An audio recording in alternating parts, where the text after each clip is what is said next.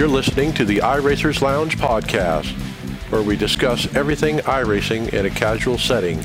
Enjoy.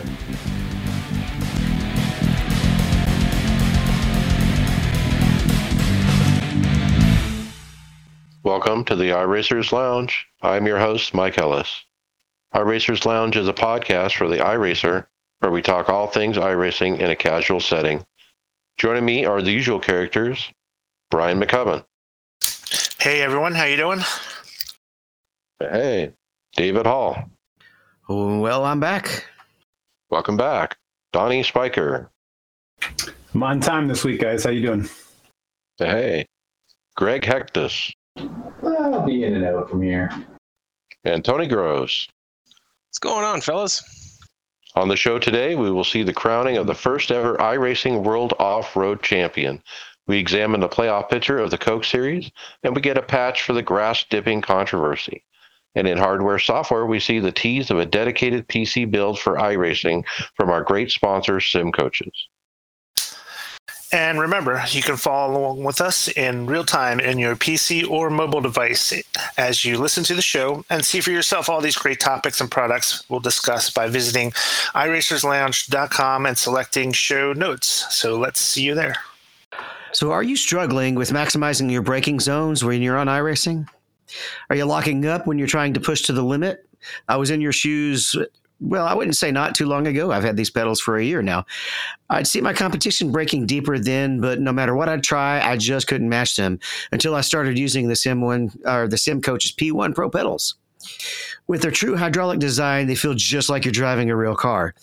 They made it right here in the US and they even offer the lifetime warranty. And I can't say enough how great their service is. For a limited time, Sim Coaching is offering you guys a 10% off your order. You won't find a better discount anywhere. Head over to simcoaches.com and use the iRacers Lounge code at the checkout.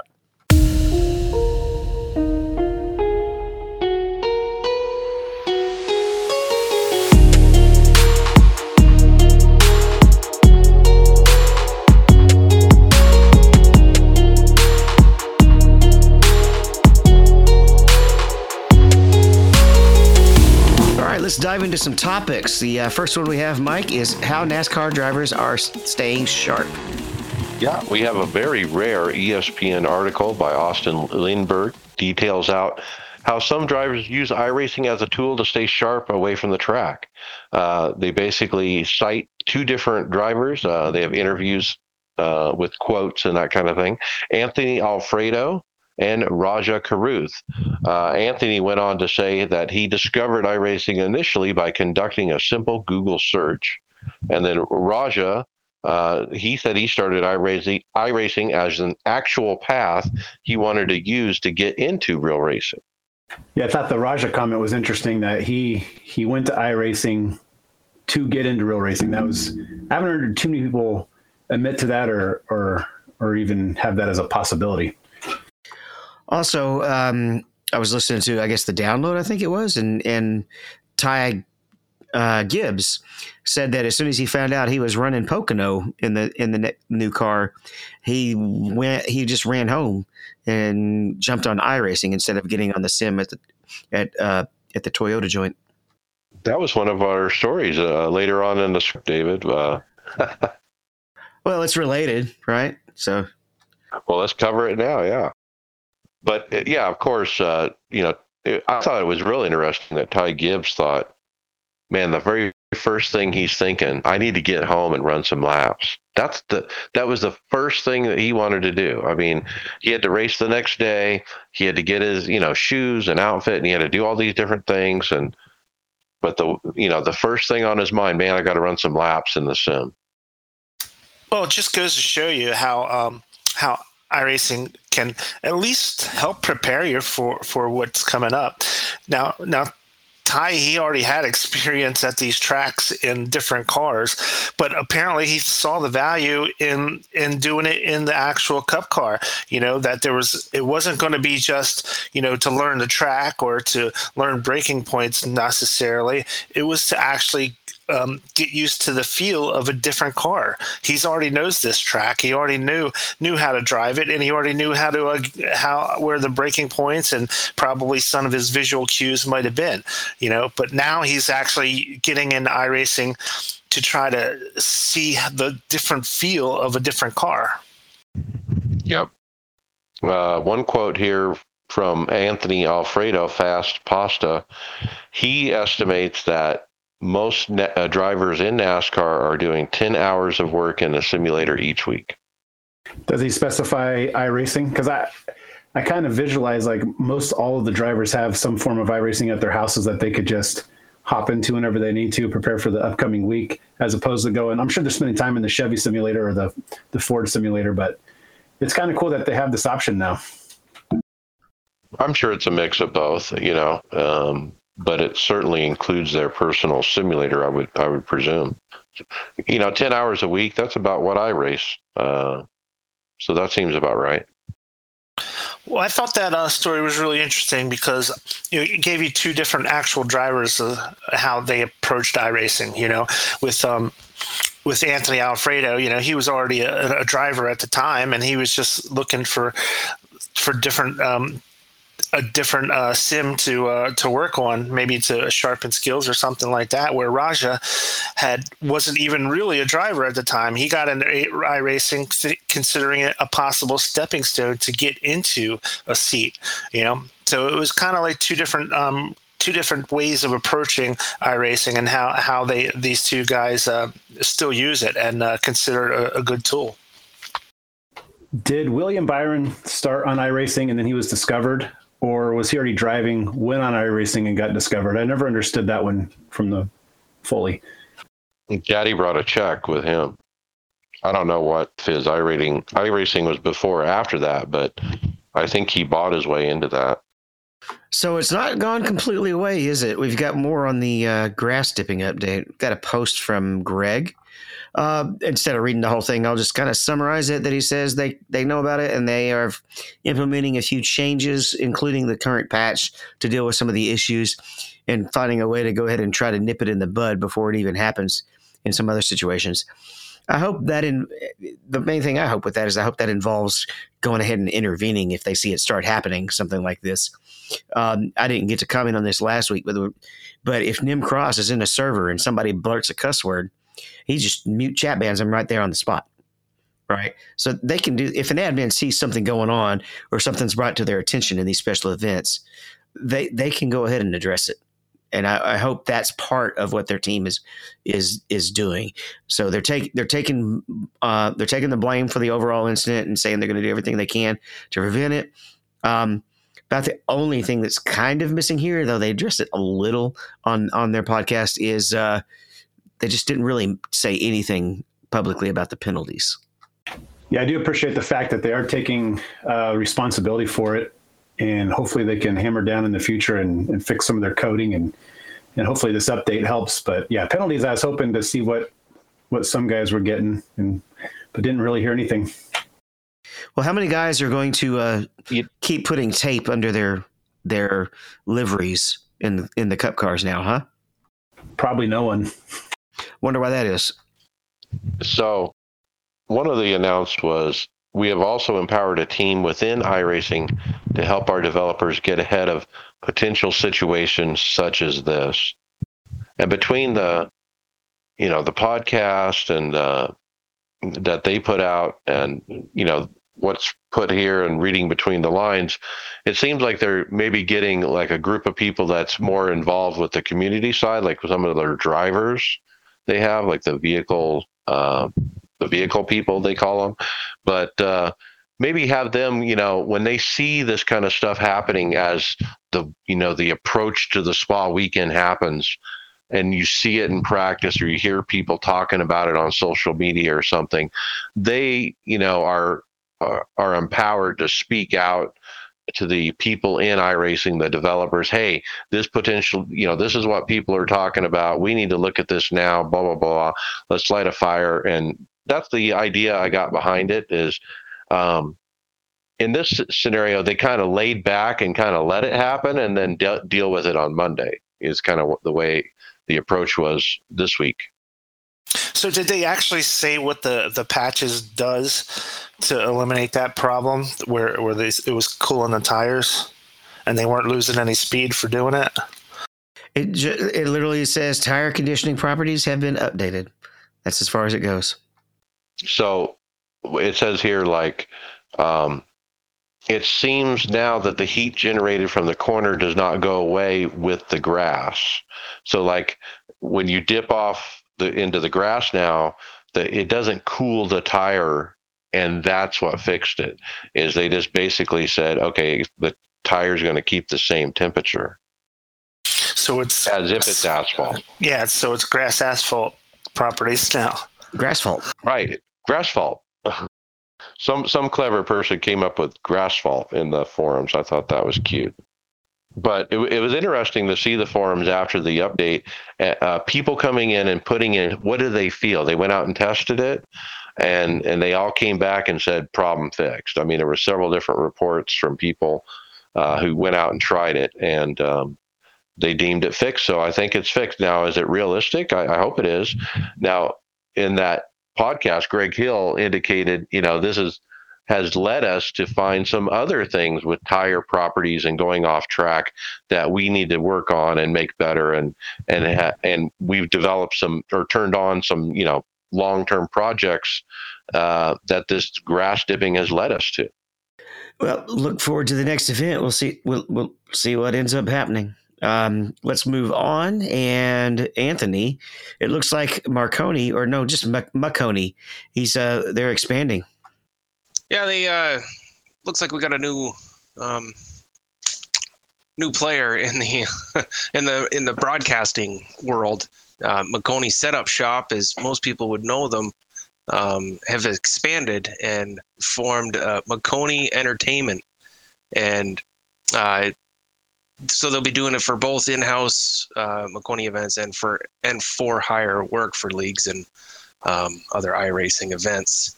Um, they're going to continue uh, announcing different things, but they uh, put on their main Twitter here featuring an all-star cast of Evan Posocco, James Pike, Joshua Lee, and uh, Decon24. I don't know who that one is. Um, they're coming out of the gate swinging pretty heavy. He always does this Jeff Maconi guy whenever he gets involved in something. Um, but yeah, um, well, he's got some great people. Evan Posocco, you can't beat that. James Pike. Uh, those are probably the big big announcers in iRacing. Yeah, sorry, Wonder if- Decon Decon was uh, Dylan Connolly. Still, I don't know who that is, but um, sure we'll get to know.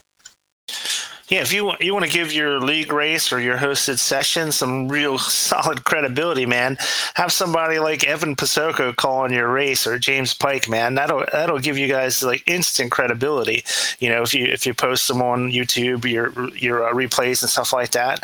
I wonder if they have different levels of you know different level announcers, like you know, pay top dollar for Evan and, and James Pike, and then there's like you know different different tiers for for other announcers who who might not be quite as accomplished but are still solid announcers. Um, I'd be wondering if they uh, do something like that. Yeah, I like it. It just shows that this uh, this hobby, the sport, is uh, continuing. It's going to keep grow- growing. So he says here on the Twitter, um, Joshua Lee and Zach Johnson will man the controls, and then um, announcing will be Evan, Jeff Maconi, James Pike, Dylan Colony, Con- Connolly, and others. All right, this next one I'm going to pick up because it's a little bit more up my alley since I do a lot of multi-class racing. IMSA Esports Global Championship. They have announced today that the first IMSA-backed iRacing series dedicated to professional sim racers and sim racing teams. Uh, the IMSA Esports Global Champs. They, blah, blah, blah. The championship kicks off in October, and it's going to feature the world's top professional sim racers and sim racing teams competing for cash purses in each event of the four race series and for the overall series championship. So it's a pretty short little run, kind of off-season thing. Uh, races will be broadcast on iRacing and RaceSpot YouTube, Facebook, and Twitch, the social media channels. And it's going to be multi-driver, so like actual team racing with GT3 cars and TCR cars. So th- that's great because like when we had all the offline stuff, during COVID, they only one ran class, one ran one class, and it just really wasn't IMSA then. So Road Atlanta Sunday, October 16th, Laguna Seca the 23rd, Indy November 6th, Daytona November 20. All races start in the early afternoon on Sundays in the U.S. Eastern Time Zone. They'll be two hours and 40 minutes long. Yeah, I like it. Obviously, another sign of things uh, expanding. I just mentioned that in the last post, but uh, this will be a good one. Have we ever? It says the first uh, iRacing IMSA series of this nature. We have never had one like this before. Not for, not not for for money. The only thing that in the sports cars has been the Porsche uh, Porsche Cup, right? Uh, this is the first time there's been a been a for money official multi class championship. Now I'm curious with this only being GT3 and TCR, if this little four race will be a kind of like a trial period for something, and then next year we get a full on IMSA series with the LMP cars. So how do you qualify in? Is my question. Maybe they got people picked already for this little four four race stint. Yeah, because it doesn't say anything about how to you know participate.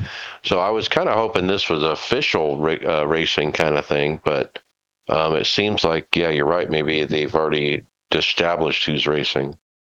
Yeah, it might have been like an invitation type thing, possibly.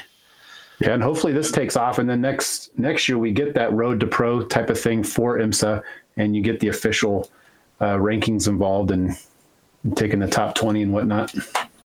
Well, um, it just says something about basically the professional sim racers. So probably pre-picked on some criteria. Probably guys that run the Porsche Cup, in fact, and and or maybe maybe some F1 drivers who cross over really well.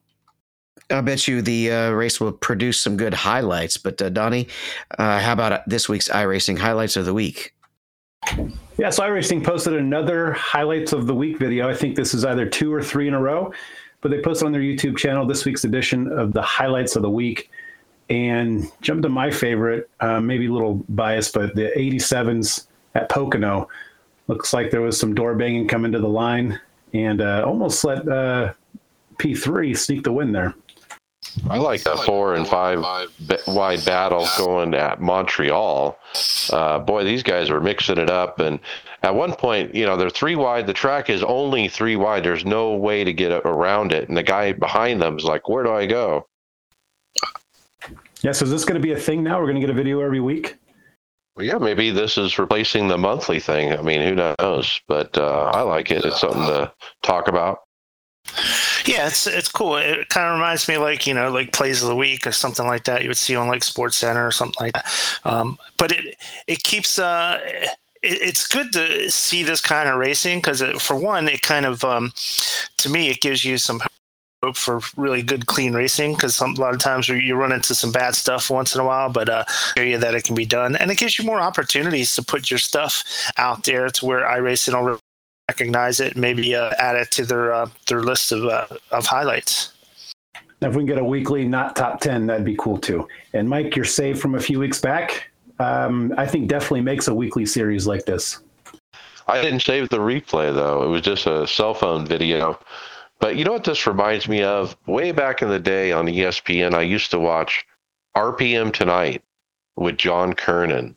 Uh, it was a nightly show, I think. It was Monday through Friday and they would do a weekly uh, highlights like this of motorsports around the world, and it, it, it, reminds me of that. That was nightly, and I think it was on before Speed Channel came about. Well, speaking of series that produce a lot of good heights or highlights, uh, Mike, we've got an article about the Coke Series playoff picture. Yeah, as we get down to the playoffs, we're in off week right now. iRacing put out an article that you know kind of talks about that playoff picture and uh, I thought we would just bring it up a little bit and talk about some of these drivers. Um, they kind of group them into categories. I mean, extra safe are the guys with two wins and top 20 in the points. Uh, so that's going to be Steven Wilson, uh, Nick Ottinger, Mike Conti. And so these trio are solid, solid, solidly in and what they call extra safe. Um, the next category was safe with one win and top 10 in points, and that's Casey Kirwan. um, and Matt Busa as well, um, and Graham Bolin. And then there's the other category, uh, one win but top 20 in points, and that's Ray Alfalla. It seems like Ray is always kind of on the cusp of uh, getting in there, and he seems to figure it out. But when it's crunch time, he seems to make it happen. The next category was if there's room, and that's no wins and top 10 in points. And so, um, if there's any playoff spots left on points, the most likely in is Zach Novak. He's fourth in points and has finished second multiple times. Um, if there's a second spot available, it'll probably go to Blake Reynolds or Michael Guest. And then the final category was crunch time, no wins, top 25 in points. Um, and that's kind of like everybody else, right? Yeah, and as it stands right now, there is one point slot left. There are nine wins, right? So Watkins Glen next, and uh, you know everyone's yeah. looking at Bobby. Can he get it done? And I, I, said that a little wrong. There's there's nine unique winners out of twelve races. Yeah, I appreciate an article like this. It looks good, but I would I would like some bullet points between these, make it a little easier to read. But that, it's uh, surprising to see uh, Keegan Leahy down there at the bottom in their crunch time category. I think it's an yeah, interesting parallel, parallel that both in the Coke series and in the Cup series, it both have so many unique winners that points might not get you in this year. Product of the new car, possibly for these guys as well. Yeah, and then then you look at somebody like like Zach Novak. I mean, he's he's fourth in points, and he's uh, he's not anywhere near a guarantee. You know, he's kind of on the outside looking in almost. So um, you know, you could you could be having a real uh, solid, consistent season, and not make this playoff. Ryan Blaney is in second. That's exactly. I have a feeling he's not making the playoffs, and that sucks. Ryan Blaney. Is, is, is that? Go, sorry, go ahead. Uh, sorry, I'll bring Zach and Novak back up again. He's having a really good, solid year. I mean, he's a past champion uh, from uh, three years ago. The past two seasons, he really has not performed all that great. So this is kind of, even though he's not guaranteed a spot at this point, fourth in points uh, is is a really good comeback season so far for him. Well, how's the Woo late model series going, Brian? Yes, so uh, this was Monday night was the World Outlaws late model series brought to you by Butt Kicker, and uh, they were at Eldora Speedway, which put on some really fantastic racing. Um, great track, and people were just three, four wide uh, most of the race in the feature. now um, the guys who were the fastest were the same guys who've been fastest the first two weeks, uh, namely Hayden Cardwell, uh, Evan C., and um, and Blake Majulis. They were all really fast. They each won their um, their their heats, so they were in the first two rows of the feature. Um, so uh, Hayden Cardwell, Cardwell, he uh, he was taking the, took the lead. It was a 50 lap feature. Um, stayed green all the way up to lap 40, and uh, the uh, there was actually contact between Cardwell and Evan C. And there was a little bit of controversy in that. Um, Cardwell was running the high line as he always does, um, but it started getting slicker and slicker, and uh, Evan C was running him down because Cardwell kept rubbing the wall and, and rubbing off some of his some of his speed, and uh, Evan C was finally was catching him and catching him, and then uh, finally in one of the turns, it was in three and four on lap 41, um, Cardwell um, got into the wall again, and Evan C ducked underneath him going down the front stretch, um, but I don't know if Cardwell was trying to block or maybe he got stuck to the wall. You know, sometimes you get stuck there and you try jerk the wheel to the left to try to disconnect well, whenever he did that, um, he got into Evan C's right front, and those two like made contact basically the whole front stretch to the and it, and it finally wound up where Cardwell just lost control. Evan C was able to gather it up and, and keep it keep it straight. Cardwell wrecked hard, and then he wound up taking out the third place driver, Blake Majulis, who just T-boned Cardwell when he had his issue. So Evan C was there uh, on top of the leaderboard at that point. The two fastest rivals behind him were out of the race, and um, Blake Majulis was also uh, was also the points leader coming into this race. So Majulis wound up finishing near the bottom. So did Cardwell, and um, you know, Cardwell actually was not real appreciative about what, how the way it panned out with Evan C. Um, in my mind, I didn't see anything that looked um, intentional or anything that looked super aggressive. I mean, you got to be a little bit aggressive in these cars when the when the racing line kinds of just just um, devolves just to the top. You know, the the top line was by far the fastest, so it's hard to it's hard to pass, and uh, you just got to be a little aggressive. I didn't see him do anything that was unintentional, that was intentional, or, or, or anything that was crazy. Uh, crazy bad, but he wound up getting the win. Now, um, that was Evan C's first win of the season, but he's had two P2s uh, in the first two weeks. So he's got two P2s and a win. So he's off to a super start. Um, now, uh, Blake Majulis dropped back with that bad finish after he crashed. Cardwell dropped back, and then he didn't make the feature last week after he had uh, trouble in his heat and the uh, last chance qualifier. So that uh, that puts M&C firmly in the lead after three weeks. Uh, they're going to be driving at uh, Williams Grove next week, and uh, we'll, we'll, see if there's any kind of uh, paybacks or any kind of uh, anything that goes on after that. Yeah, that'll be fun to watch for. Yeah, this was a fun series overall, and and um, we're going to talk about another series later on. But it's it's nice and with the IMSA series coming. Um, it's just nice seeing all these different series and see if we can add more to the future. But this was dirt racing on iRacing is always fun to watch. Well, all right, Podfather, we had a an iRacing Downshift episode come out after a long time, and Greg Hill popped in and visited those guys over there. I, I think it's funny that it, yeah, they disappeared for months off the podcast scene and and come back, but uh, yeah, I mean, we we are the the template for getting it done on a weekly basis. We've been doing it for years. When they started that down uh, that downshift podcast, you know, Greg West, you know, gave us a, a heads up that he was doing it, and that was really nice. And he came on the show and talked about it. But anyway, they got a Greg Hill, who is the executive producer, to uh, get on there and spill the beans, so to speak. Uh, there wasn't really new information. He talked about the spa thing and the grass dipping and apologized talked about you know a different approach going forward, how they're going to do it. We've already talked about that a bit. Um, but that new project I mentioned w- was some enhancements on how the car feels when you drive it off track, and so they're they're working on making that feel different. He also talked about the projects with NASCAR, including Atlanta and Chicago, and some of the, the behind the scenes discussions on how that track was developed. I mean, he talked in detail about you know Atlanta and they were trying to decide on you know how much banking and and and there's a lot of verbal discussion but then they would like put a track together with some banking they would throw some drivers on it and then they would broadcast it to the people in NASCAR so they could see it for themselves. And you know he kind of talked about that creative process of how to uh, you know how the tracks you know were developed. Fascinating uh, he talked about getting that Indy road course out recently. Uh, they had to have like all hands on deck.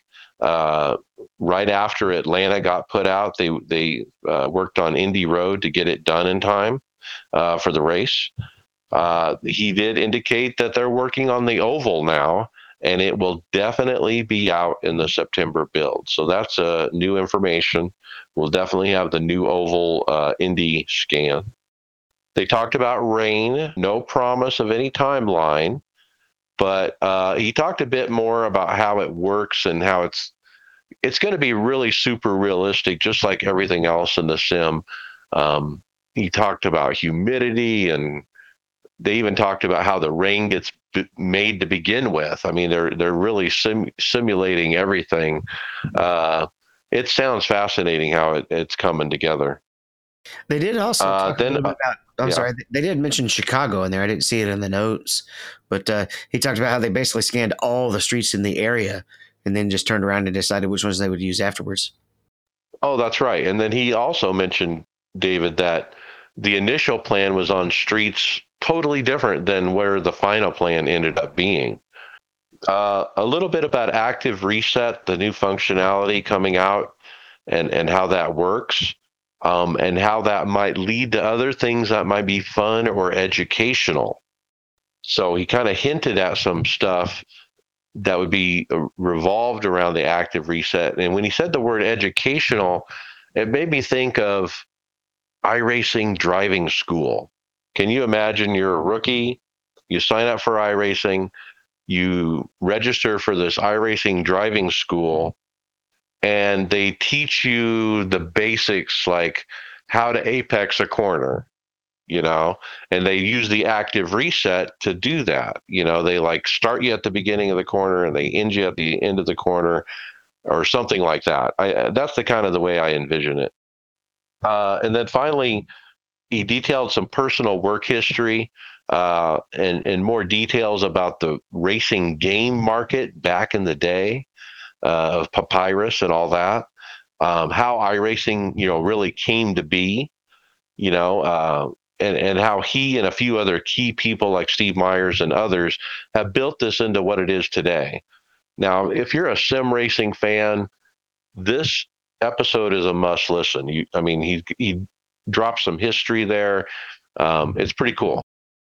Yeah, it was a good episode. They haven't been on since uh, I think January, so I've actually forgot about about their show, but um, always listen when it comes on.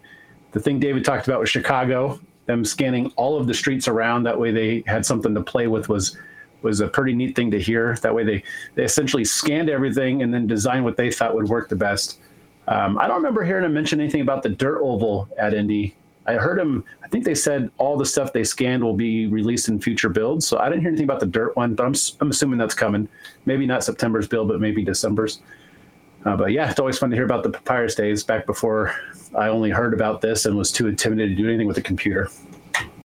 Yeah, we found another quote from the video. I'm going to read part of this.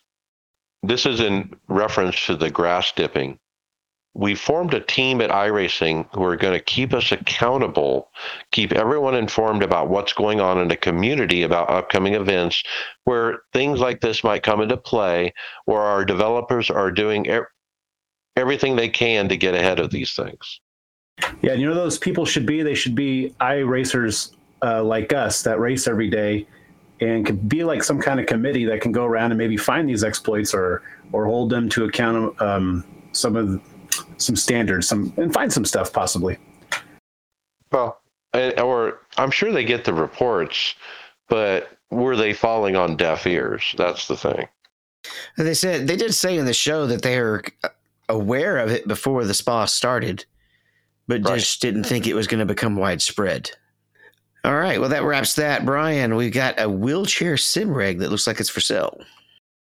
Yeah, this comes from uh, Justin Brown. He posted that uh, anyone who or anyone who might know someone who's interested in a wheelchair accessible racing setup. Um, so he's been racing for 33 years after being unfortunately par- paralyzed, but unfortunately he can't can't race any longer because his shoulders are just giving him too much trouble. So uh, it's this is setup's best suited for like a manual gear. Um, so it includes the AccuForce V2 with original wheel and and a no name smaller wheel that he has available as well as well. Um, there's three.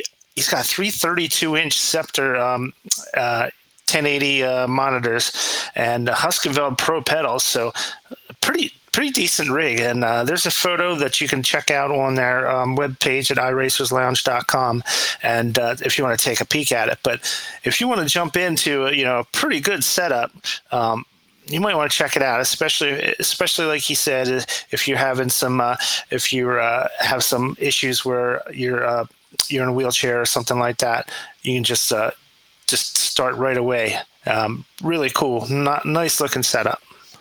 Yeah, the pictures he put up, you can see how the pedals are hooked up. He he literally has the pedal faces off of the pedals, and he has these long silver bars attached to the to them, and they run up to you know right underneath the wheel. And I can't really tell. It looks like there's some kind of lever or something there that he can either hit with his hand or his body uh, that manipulates the pedal there. Um, so pretty unique setup. You know, I mean, this isn't the kind of thing you can just throw on iRacing and uh, Facebook groups and sell your equipment. Uh, it's really specific for somebody who's disabled.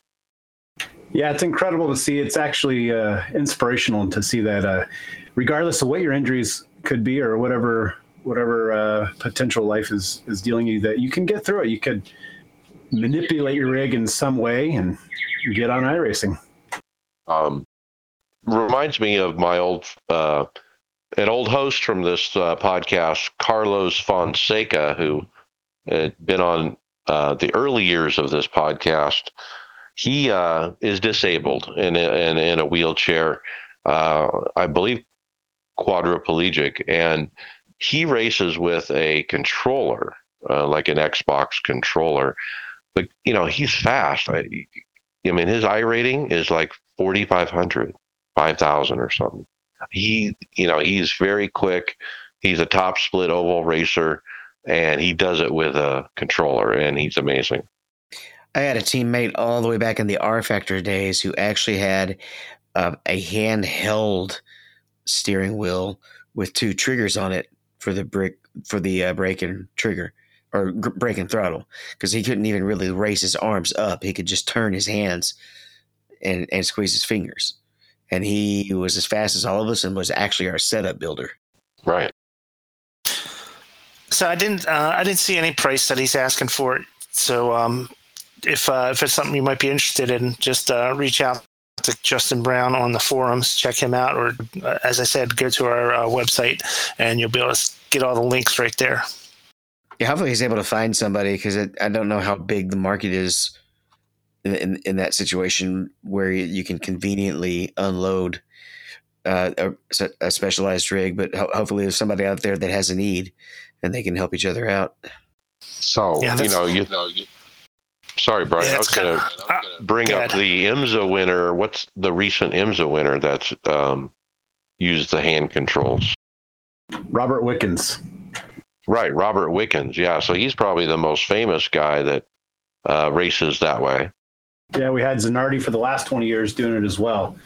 Uh, super awesome to see. All right, we can skip this next one, right? Or do, do we want to rehash it? We didn't really go too deep into commenting on it. So we were talking earlier about the the cup transfer, and Ty Gibbs was on on, on Junior's show and, and said he uh, he basically went home to run iRacing to learn how to drive that car at Pocono.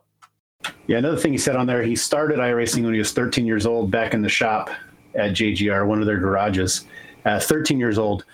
And I don't know, he seemed to almost credit everything that he's done to iRacing when he needs to learn a track. He goes on to iRacing, learns it, finds out the braking zone, especially at the road courses, and even accredited his why he's so good at road road courses to iRacing. Yeah, pretty cool. Which is kind of interesting now with these youngsters coming up. Like, how many are going to start doing this because they can't drive yet? And if you don't have the the funds to go out and buy a go kart, but you can hopefully buy you know some kind of wheel and and even if you do have money like this kid does, and you're you're racing as quickly as you can, and when you're not racing, you're still racing. You're racing nonstop. So how quickly are these kids going to get good? Not to mention, no, you're not going to. Sorry, he actually gets to run a lot of dirt cars that he's not allowed to to run in real life on iRacing. He that's kind of his hobby side of the iRacing. Yeah, he's almost leaning towards Kyle Larson was his idol in a way, the way he was talking about him. But I can see them relinquishing that up a little bit once he's driving the 18 car next year, possibly winning. I can see his his his grandpa letting him branch out a bit. I just don't think you're going to see these up and coming NASCAR drivers that aren't involved in iRacing anymore at this point. I mean, like you said, just the ability to learn the tracks, you know, to learn the braking points, to know what gear you're in on a particular corner before you even arrive there. That is so valuable, I'm sure, and and uh, you're just not going to find anybody who's not doing that. Well, Brian, we got another series. We're still running the Off Road World Championship. Yeah, this is actually the finale week of the Off Road Championship, which means that we crowned a a world champion. Um, this is a uh, again this was the first year ever for this uh, championship series and uh, so the winner was the inaugural winner. You never can never take that away. The title of the first ever champion. Um, uh, Kilian Delamo uh, won the first uh, first of the two features um, and then Cam Peterson won the second. Uh, they were racing at um, Crandon for the for the final week, but uh, it wasn't enough to overtake Connor Berry, who was the uh, took home the championship points for the season. So congratulations to Connor Berry, uh, first ever world champion off-road iRacer, um, and uh, it was a good season.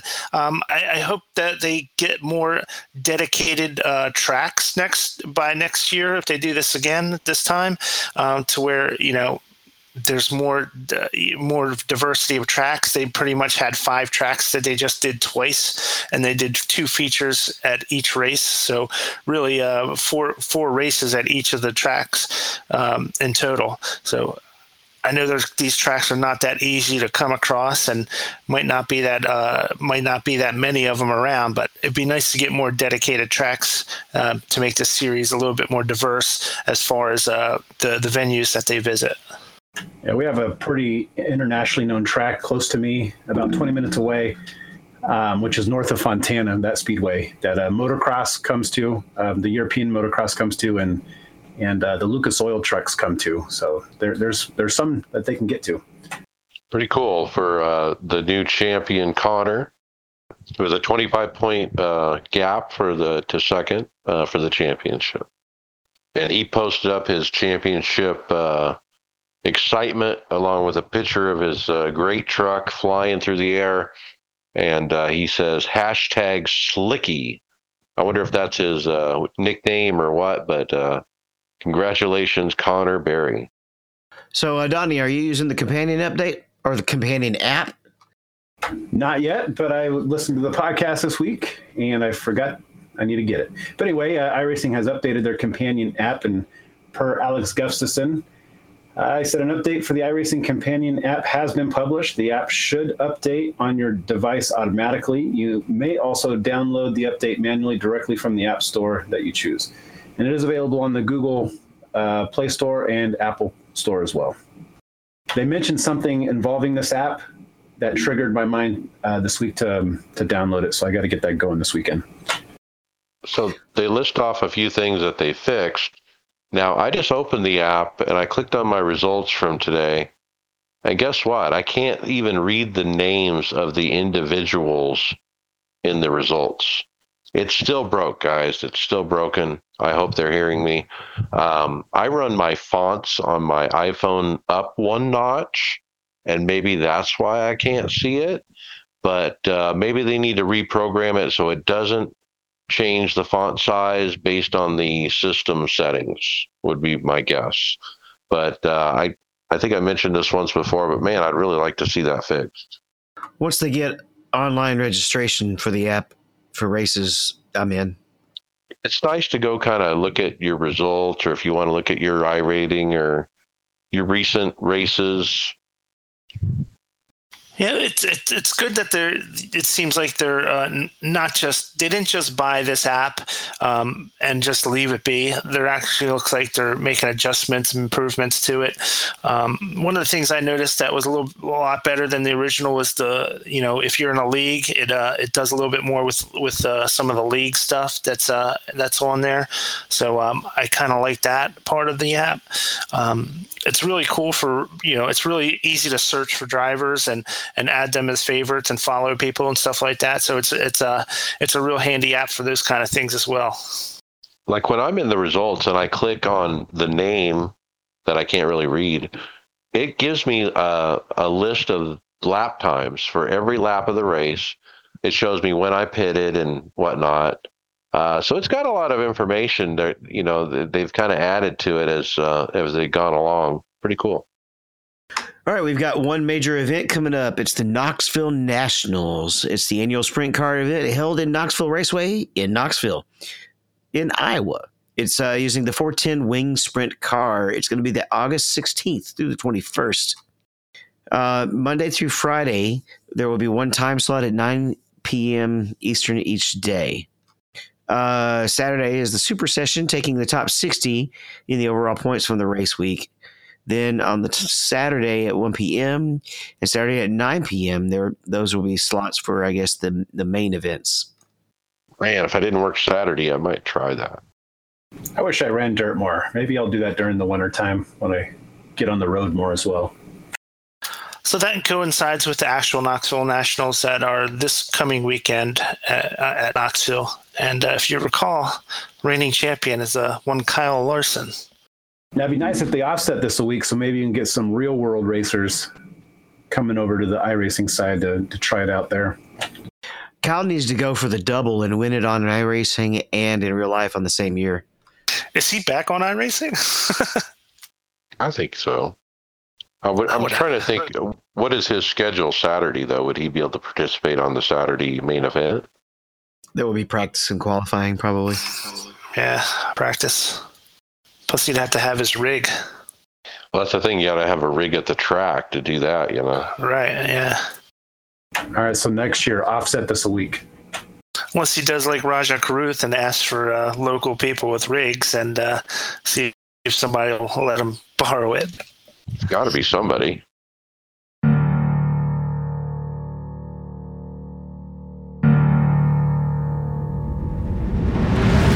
There's a new set of pedals entering the market and they look promising. Sim Coaches is finally releasing a set of load cell pedals. They've taken their years of knowledge building pedals and created a set of load cell pedals at an affordable cost. No longer worry about not being able to feel the car under your feet or wondering where the limit is. Have confidence as you enter corners and know the car is going to stick. There's no higher quality pedals on the market. They're even offering their lifetime warranty with the pedals. Take the leap and upgrade to SimCoaches today. Go to simcoaches.com to pre-order your set of load cell pedals and save big when you do. Use promo code iRacers Lounge. You won't regret it.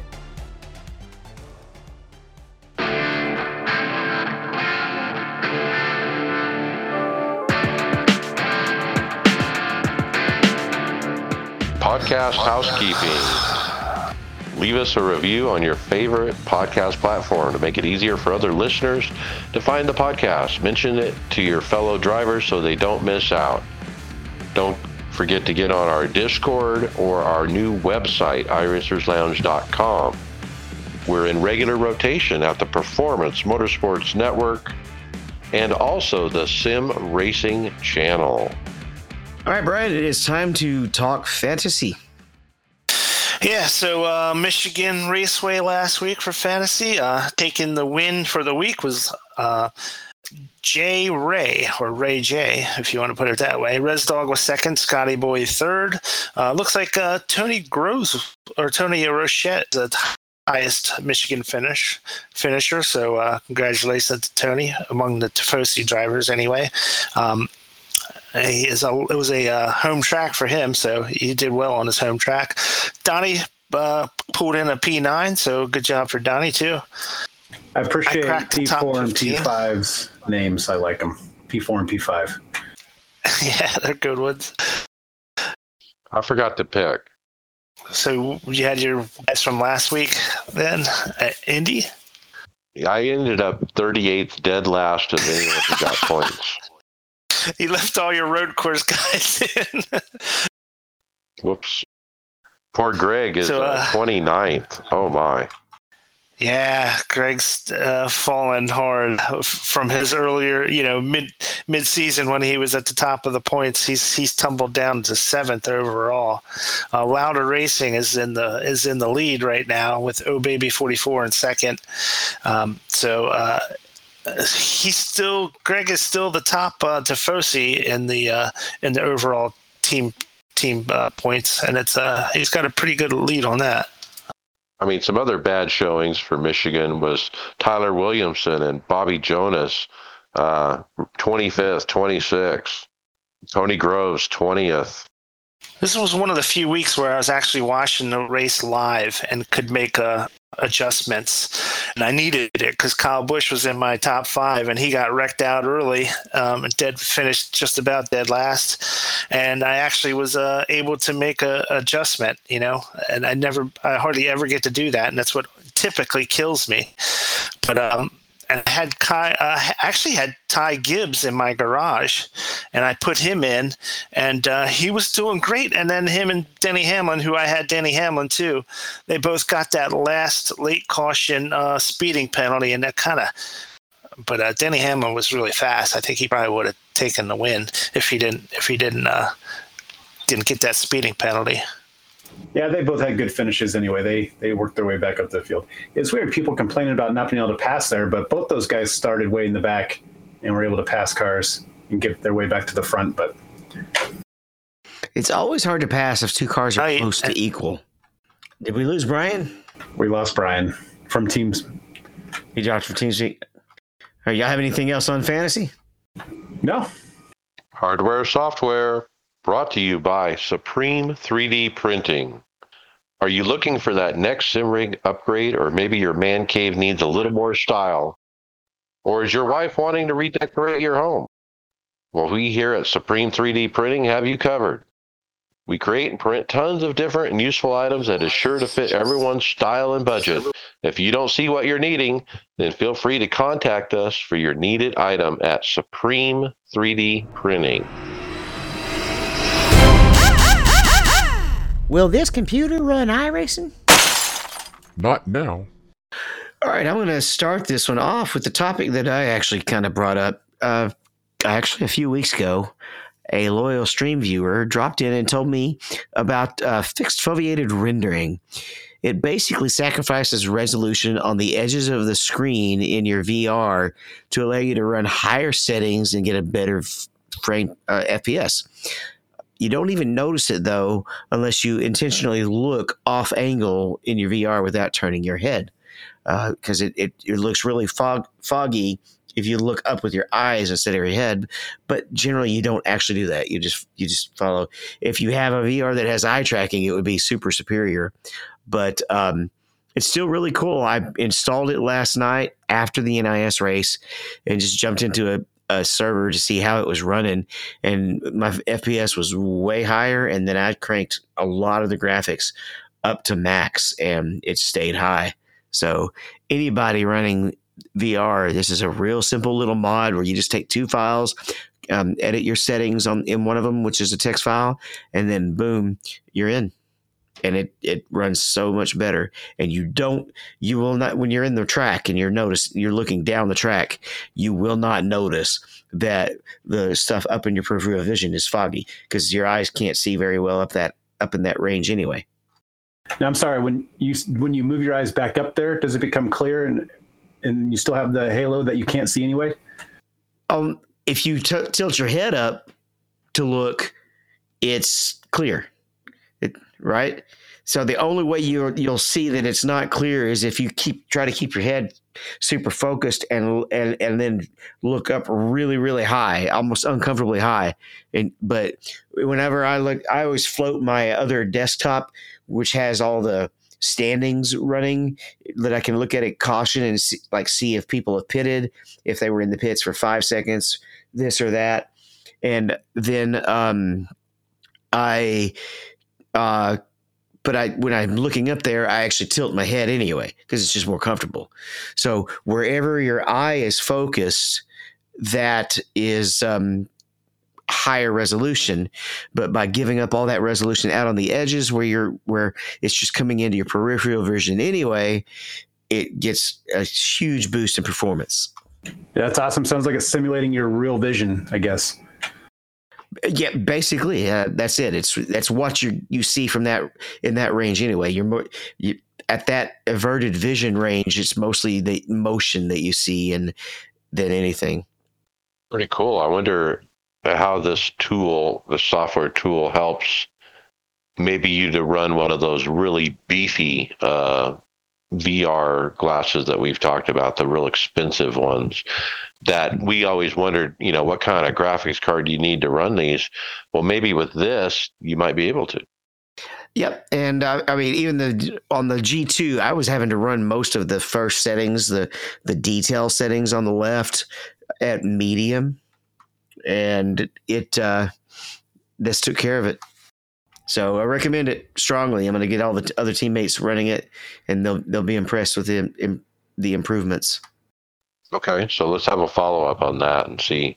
Tell us more later. Now, I teased this next one last week, guys, when we were talking about the H pattern shifters.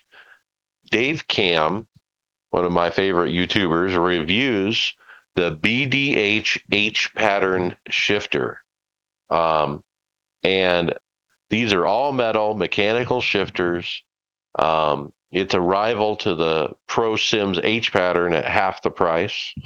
Um, Dave calls the shifter one of the best sim racing products he's ever tested. Yeah, you brought this up last week, and I was like, eh. And then I watched the video, and I, I was impressed that the price was half the price of the Pro Sim, and I like it. Uh, the one thing about Dave, though, he doesn't really go into the details of the product, so I was kind of annoyed at how he mounted that thing. But I had to go on and look, and that thing just swivels or uh, spins within that bracket, and you can mount it on the left, on the right, or on top. Um, awesome looking shifter. Um, looks great. Yeah, and you can also mount it with that cylinder facing towards you as the driver or facing away from you as the driver. So if you have any restrictions as far as uh, stuff might be in your way, um, you can manipulate it in that way as well. Um, it works just like a button box sort of. It's a direct USB plug-in, so you don't have any software or anything like that.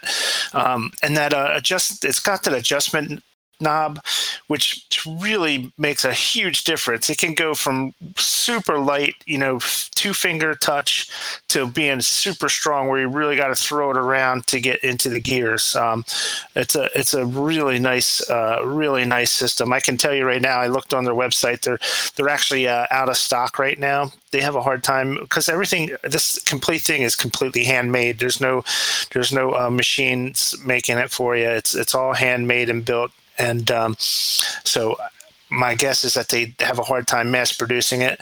Um, so it's it's out of stock right now. Um, it was like 840 euros, I think it was, which comes not euros. I'm sorry, pounds. So English pounds, and uh, it's plus VAT plus shipping.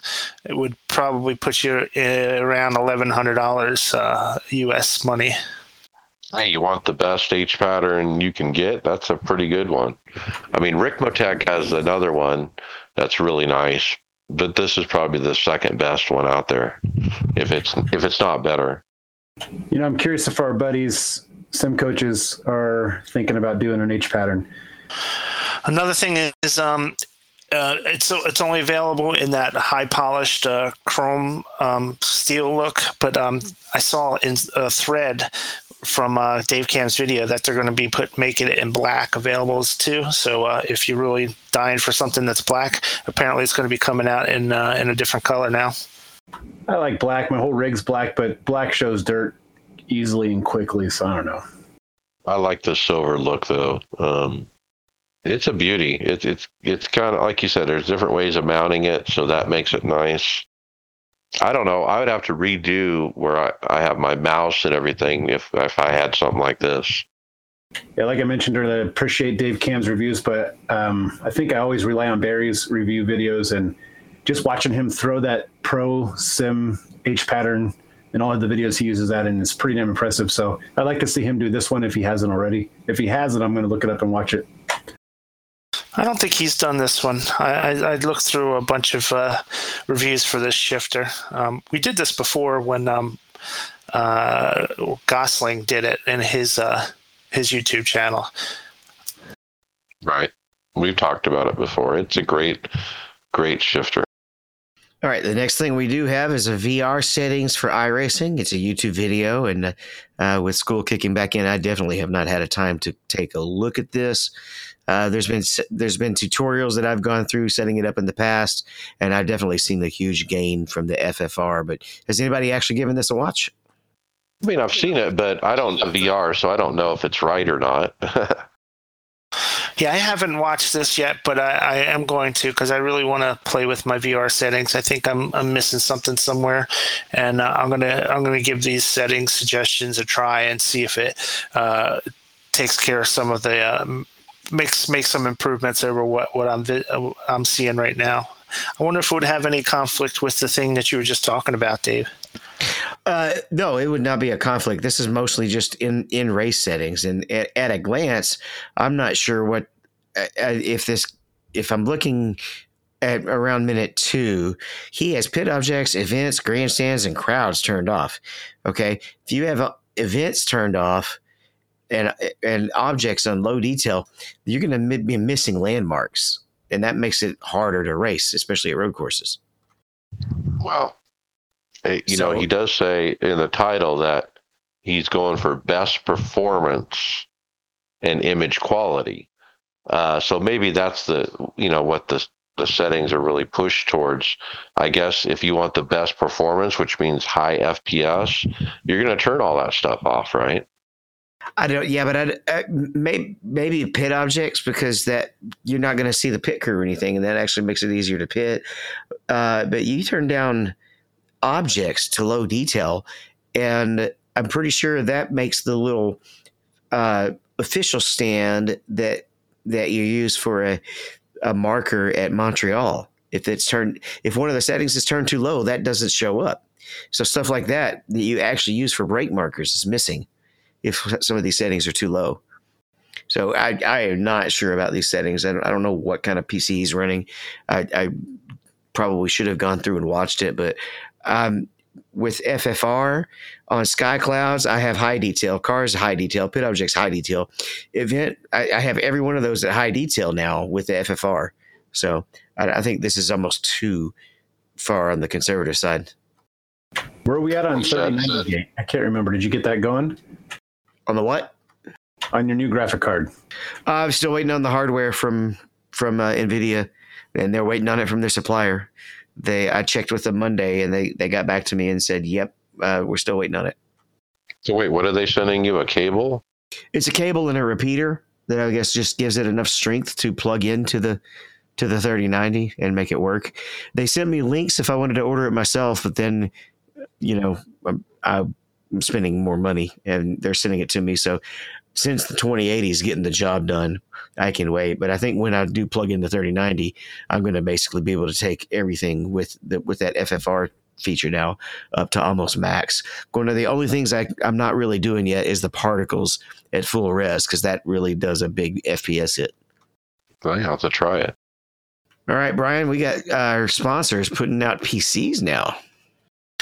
Yeah, this was a kind of a surprise. Uh, you know, we had that video from them last week where they went over some of the new products they were coming out, the wheelbase and the and the new um, and the new uh, steering wheels and stuff like that. But they didn't mention anything about this. But now apparently sim coaches are making these that are designed specifically for sim racing. So it's backed by their lifetime work guarantee, which which is as good as you can get as far as guarantees go.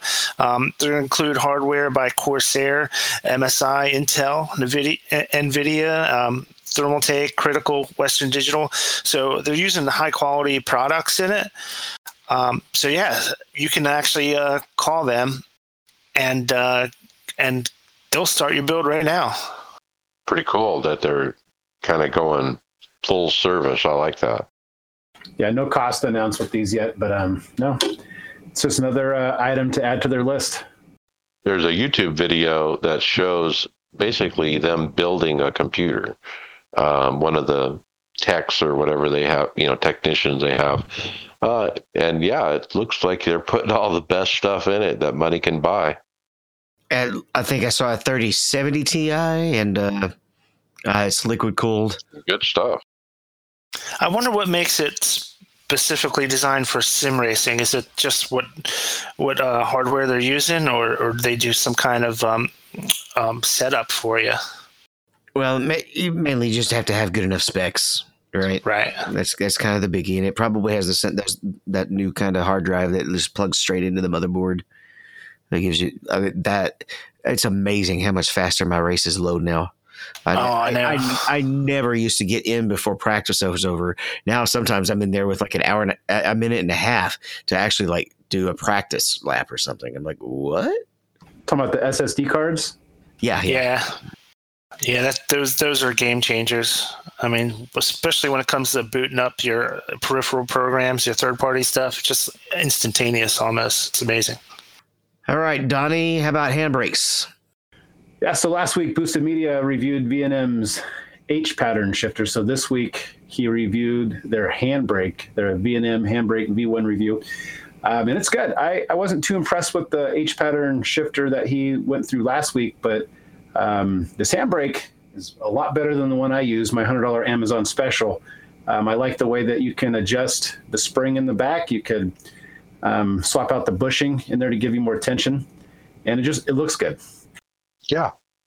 Yeah, I mean, he had some pros and cons.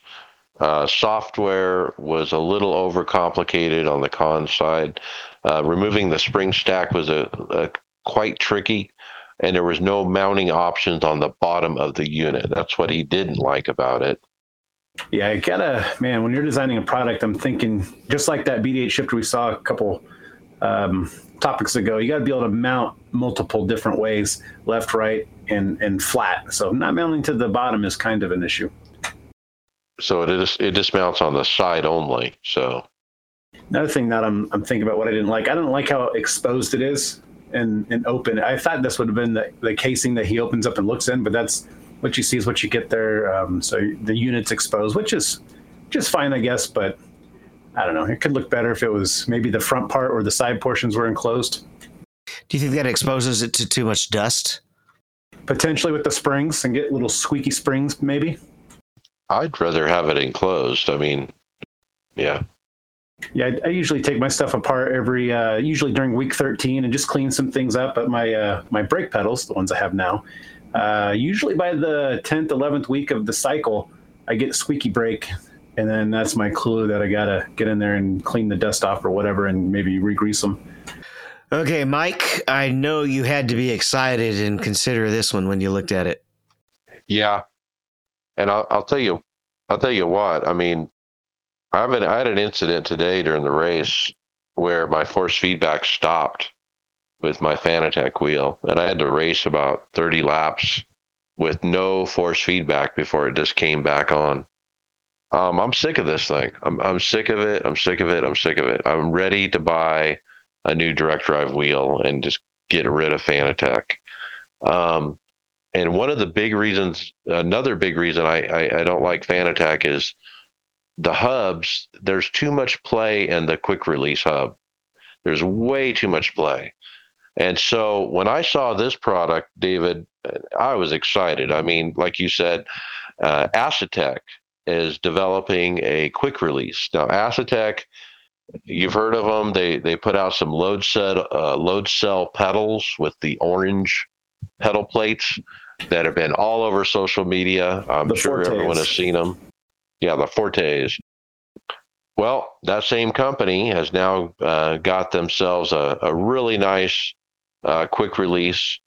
It has zero play. What a cool design. Um, yeah, I mean, so this is the kind of thing I want to get is is a quick release with no play on a wheelbase that's not gonna you know screw up like Fanatec. Now, watching this video, before I, I saw the video, I was thinking, oh, this would be great. But now I'm thinking this quick release is proprietary to this wheelbase. Like it only works with the wheelbase. You can't use that quick release with any other wheelbase, correct? Well, what wheelbase is it? I, I didn't realize that. I think it's theirs. I think they're making their own. Oh, I see. If you look at the way the, the base is designed, the way the collar goes up, the quick release is almost the same design pattern as the mount that goes to the back of the, of the wheel as well that runs up. Ah, I w- when I saw this, I was assuming it would be, it was something they that would work on other wheelbases, but you may have a point. Yeah, hopefully I find out in person in a couple weeks about a new direct drive and what their plans are for that. Yeah, and so the quick release is key. Uh, you can't have play in it like the Fanatec one, or it's just it's just crap. Okay, Brian, it looks like we are now building suspension parts for sim rigs. Have you seen this? Yeah, I did watch this. Uh, this was actually sent in by listener uh, Eric Whiting. Um, it's called uh, a, this is called a slip angle haptic feedback system for sim racing rigs. It's uh, made to be mounted on the four corners of a, a platform type of a 80-20 rig. And what it basically is, it's almost like the transducers you would see for a um, shaker, but um, it attaches to uh, four sets of springs on each corner of the ve- of your uh, rig, and uh, it runs through uh, Sim Hub just like uh, if you're running um, base shakers through your Sim Hub, but it gives you the haptic feedback that travels through the through the rig and through the uh, spring to give you some um, some some feel as you're as you're driving. So it's not exactly it's not motion, so it, it, doesn't move your rig up and down or anything like that. It just gives you uh, gives you a better feedback, haptic feedback from the different corners of your car. So it'll help you feel some of the uh, slip angles and and uh, uh, and uh, some of the your car starts to break loose through through this uh, spring haptic system. It's pretty interesting. Um, the uh, the the gentleman Sim Racing sixty six oh four who was. Uh, testing it on his YouTube channel. He kind of had a he had to play with it to get it dialed in to where he felt like he was getting the most out of it. But once he did, he was kind of happy with how how he was getting this uh, feedback. Yeah, when I saw this, I, I liked it. Now, watching the video, correct me if I'm wrong, but are the springs necessary? Because when I was watching it, like he wasn't, you couldn't see it move. Like you couldn't see it vibrate or go up and down. Um, I get the the vibration at each corner, but I, am curious as if the springs play a you know significant role in it. I, it has something to do with it, I think and and yeah, here's I why think I think this. Yeah, here's why I think this makes a little bit of sense. Uh, I my butt kicker right cracked a while back. I've got the gamer one that, that has the big long handle and then and kind of the screw down attachment that broke, and I as I was waiting on the replacement that ButtKicker did send me, and I got that in and I have it on there. But as I was waiting on the replacement, I zip tied it down as, in as many places as I could to just, to just hold it in place. And I was actually feeling in some particular cases, especially with wheel scrub, I was feeling actually a little bit more. And then I put the replacement back on there, I had to turn it back up so much to feel the wheel scrub, which is the, the most important uh, feedback for me that I'm considering tying it back down again along with zip ties as well, because I think they were transferring more of the energy in different places onto the rig instead of just that one one place that is attached right now. So I do I that makes it plausible that the springs can have an effect on, on how the energy is getting into the rig. Well, I like it. This is this is awesome. For, so when I'm visualizing myself using this, I'm thinking of of getting better at road uh, road courses and clipping that that curb. You might feel that with the left front wheel the vibrate. But if you don't feel it, maybe you're not hitting it, and you can just keep going a little bit more as you as you continue on in developing your lap. So I, I don't know. I saw this, I liked it. Um, so maybe it doesn't have to move like you think it would with the springs. You're going to bounce a little bit, but maybe it just helps with the vibrations, like you were mentioning. It'll really help you even even more in oval. But I, you know, a lot of the the curbs is more immersion. I, you don't I don't feel like that's you already know you hit the hitting the curbs from the sound, but it really helps you feel that tire slip. Which in both both the road, but especially in the ovals, like say at Richmond, I know exactly how hard I'm pushing the tire. Now I only have the one butt kicker. It might be interesting if this tells me if it's actually my right rear or my right front that's scrubbing hardest. That that might be uh, an advantage if you go up to this level. Yeah, five hundred bucks for the package. Um, it, it comes with everything. He did say that the Sim Hub software was a little complicated to set up. It didn't really have didn't really have good instructions on it. He eventually figured it out. Um, but yeah, yeah, that's that's more of a Sim Hub thing though, because um, I think you're using the same um, the same profile as you would for base shakers on SimHub, and it's not super intuitive once you get used to it, it's not too bad, but it's not something that's real real user friendly from the get go if you haven't played around with it before. So your rig's going to suspend on these four springs, which is kind of interesting. I was thinking this wouldn't work for me because I have so much weight on my rig with the triples that are mounted on as, as part of it, the quadruple monitors and the computer is on the front of the rig as well. So I have a ton of weight. I would just think it would just compress these springs down and they wouldn't move at all. Well, they may not move much. They may just control how the way how the sound waves essentially get into the rig. Yeah, and I'm seeing two different colors, so there might they might have different uh, size springs or or or uh, you know different weight springs to help you out with that. You know, I have mine on uh, my 80-20 cockpit on big old six inch uh, casters. Well, I think yeah, five inch, maybe five inch casters, uh, wheels. And I got to tell you, it's been great having it on wheels because I can keep the the office clean. I can roll it to one side of the room and and vacuum, you know, and I can roll it to the other side of the room or and I've rearranged my office like 50 times, you know, hey, I'll point it that way today and tomorrow I'll point it that way, you know, and so it's just been really nice having it on wheels because of that. All right. If we had a pre-show, you'd know we were starting to talk about button boxes, and we all started kind of talking about our button boxes that we already have. But uh, Donnie, you might you're the one who's kind of in the market, so tell us about this SRH button box. Yeah, so SH SRH Sim Racing Hardware has two-piece button boxes inspired by car consoles, and by looking at their website, um, most of their stuff is very clean looking um, reasonably priced as well, but they have uh, different button boxes for a lot of different applications. Uh, I do like that Control R Mini, if because it looks like what you would see in a, in a like a sports car in that center console. Yeah, so it's flat, and then at a 45 degree angle, it rises uh, for another panel, like you're mentioning. That one as well. The Control R button box add on. It looks like something you could just add on to something as well yeah, uh, good design. Um, everything looks clean. Nothing looks out of place for the most part on their their design. I don't understand some designs when you're when you're looking at them. Like I'm looking at their Control R interface, and it just looks like it's you know everything's in order. Some of these button boxes you come across, their buttons are in like wild places, and there's no rhyme or reason to it. Um, but these look like well thought out placement for their buttons.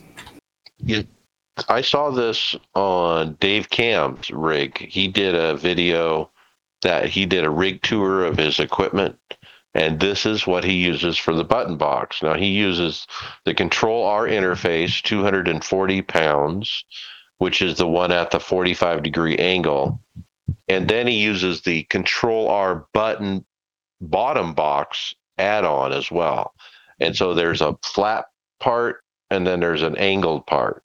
And it gives that whole con- you know car console look gives you plenty of buttons to cover everything. So one of them's 240 the other one's 230 so together yeah you're looking at almost $500 uh, boy that's pretty expensive but that's what he's got yeah, the, and that I guess that comes in two pieces. You can get the mini, which which has less buttons and is smaller, but has both pieces. That was the one. Yeah, that that's caught, only caught 180 first time. Yeah, you won't have a problem coming up with things to push if uh if you get got both of those for sure. The other thing that caught my eye was the gauge add-on, and it's got a analog three gauges: fuel, oil, and water, and uh, uh, stacked on top of each other in a nice little compact uh, unit with side mounting, it looks like, and uh, 290 pounds on that one. That is a neat add on. Yeah, and it adds right on one of those one of those button boxes, so you don't have to find a place to put it. It just goes right on there. It's really cool. I like that too, Mike. It's pretty neat. I don't know where I'd put that though. Uh, I need to look. I'm starting to look around my rig now, like, ooh, where where can I put that? That is definitely one of the big deciding factors for me with the ones I use, the DSDs, is how they fit really well right next to the wheel, and they're out really wide as well, where I can where I can get to them, and they're they're also easy to find because I run VR, so I have to do it all just by mem- muscle memory, which button I push. So I've been seeing a lot of times on the iRacing Facebook people actually asking about the Moza R9 um, or just several, several of the wheels, and they they keep asking, "Hey, can we buy this in U.S. yet? Is, is there a supply?" And Boosted Media has an answer, Brian. Yeah, they um, Boosted Media posted on their um, on their uh, Facebook page. I think it says um, that the U.S. stock of the Moza R9 um, direct drive wheel is now available in the U.S. It's also their CS and and GS wheels um, that that go with that. Um, it's all in stock now, so you're able to order it. It can you can get it in three to six days for delivery, and uh, if you use the promo code Boosted, who is affiliated with uh, the Moza company, uh, you get five percent off of your purchase. So uh, if that's something you're looking for, that Moza uh, direct drive wheel, you can uh, you can get it quick and you can get it at a discount just by going to their website and using Boosted as your promo code. Yeah, it looks like these guys are coming after Fanatec for that. Um, I don't know what could be the term, but that popular um, mid-level sim racing brand. But uh, yeah, I don't know. I'm pretty sure all their wheels are proprietary to their wheelbases as well. You have to kind of like the Fanatec model. But three to six days is good. So people are looking to get their direct drive and they don't know where to get one yet. This company has promise. Yeah, that, and that was one of the things that some of these guys were saying when they did reviews, comparisons between the Fanatec CSLDD and the Moza, is that you can get this thing so so much quicker than the Fanatecs. Uh, They take so long to fill your orders now. If if it's a toss up as to which one you think is better, a lot of times that might be the, the deciding factor. You hate to order stuff and just wait forever for it to come in. Welcome to Fanatec. You know, that's not the only place where there's supply issues. Just uh, for uh, flying out into another world, I ordered a berry sex in June, and I will get it in February. Wow.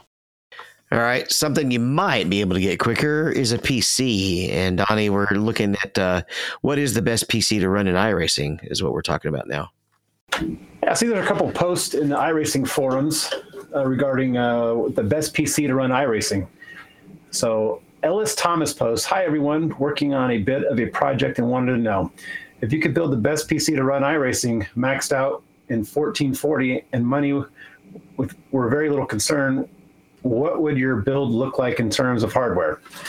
So it looks like Philip Morton responds news that AMD are launching the Ryzen 7000 on September 15th and Nvidia are dropping the RTX 4000 series in October. Raptor Lake from Intel should be around in November. Hmm. You can buy now, though it's the end of the current generations, and for the dollars, maybe worth waiting for the new stuff to arrive. You'll either be getting a bargain on the above listed stuff and able to get even more bang for your dollar from the new stuff. I mean, it's a good point. I mean, Philip Morton brings up that is it the right time to build a PC? And I guess if you need one, you need one. But uh, boy, I mean, all these different products are coming to the end of the generation, and they're all getting new generation launches in the next few months. Nvidia, AMD, Intel, all big companies that have new stuff coming. So I don't know if it makes sense to, if you can wait, it's better to wait, I think. Yeah, I've got the Ryzen. I got a 5000 series card, the 5700, and when the seven drops, I'll probably go up to the six. I think my, yeah, my CPU chip is the the Ryzen seven as, well. So, yeah, so right now I think the 66 or the six 6000 series is right around five six hundred bucks. So once this drops, hopefully that lowers it even more. So, so the op did get his answer, you know, regardless of Philip Morton saying, you know, he should wait. Um, Piers Cocky uh, put up in the forums the uh, what would be a perfect uh, computer if money was no object if you're buying it today. And so here's what he picked the Intel Core i9 12900 KS, 16 core, 24 thread, 5.5 gigahertz turbo for the chip, 3090 Ti for the card, um, 64 gig of RAM, DDR5 at 5200 megahertz, um, two terabyte drive, of course, uh, M.2 with a read of 7400 megabytes. The money being very little concern is is odd. Just go build an awesome computer. Um, I don't know. I'm pretty close to that, except I'm on an i7 instead of an i9. I've got the fast DDR5 RAM and the 3090 Ti that's sitting on my desk until that cable comes in. But yeah, that's what it comes down to. Is just if you want the best computer, buy the best computer. if money's no object. Do you guys do other things on your iRacing computer, the, the the computer you use for iRacing? Yeah, I do the sound for the show. Yes, I, Not I really, no. Yeah, I mainly just do the iRacing on this specific computer. I see Greg over there sometimes going back and forth. I don't know if he's got two or not, but I mean, you don't need groundbreaking stuff, but it is what it is. But it's a hobby. And if you can spend money, you can spend money. But Donnie, you're going to figure out after you're here long term that you're going to go through computers every two to three, every three years or so, maybe longer. But when you do get to that point, you want to get the best compu- money can buy because you want it to last the longest before you need to get another one. And that's kind of how I think all of us approach uh, computer builds. Yeah, this is uh, two years old, and I, I just recently did a benchmark test, and it it only got to nuclear submarine. It wasn't. I mean, I didn't break the bank building this one, but it, it works perfectly for what I do. So let's switch gears to form factor on computers if money's no object. And I'm, all- you know, I'm all about form factor. And I found a Pinterest uh, from Techni P Graphics on Pinterest, uh, his PC gaming setup, and he's got it in this metal case that's uh, kind of an octagon case that has glass panels and there's a post down the middle that spins and all the equipment the that we've just been talking about is all mounted to the pole and the computer basically spins in this octagon clear case in circles. It is amazing looking. I had never even realized you could do something like this So in the old days, you'd try to buy in a fancy, elaborate, you know, lamppost or something. Now you just make your computer look really cool. What gets me on this build is wh- how are they doing the cabling when the thing is spinning in circles? It's gonna have it is um, it's gonna have interfaces that extend everything. Or actually, but that's still twisting, isn't it? So, um, yeah, that actually is kind of mind blowing. It is, isn't it? Like all your your DVIs, you know, from your your three monitors. I mean, they hook in there somewhere. Pretty cool. And you know, when I build another rig, I'm you know I'm uh, thinking about doing a different form factor. Like I rem- the fish tank one always intrigues me, where they were using that mineral oil and they would literally put the graphics card and everything inside the mineral oil. If you guys remember that one, it looked like it was in a fish tank. Or I like the idea of building a computer on a flat surface. You know, like a you have a a board, you know, a four by three board, and everything just kind of mounts to it, and you hang it on the wall. Maybe somebody should build one inside a freezer or a, a refrigerator.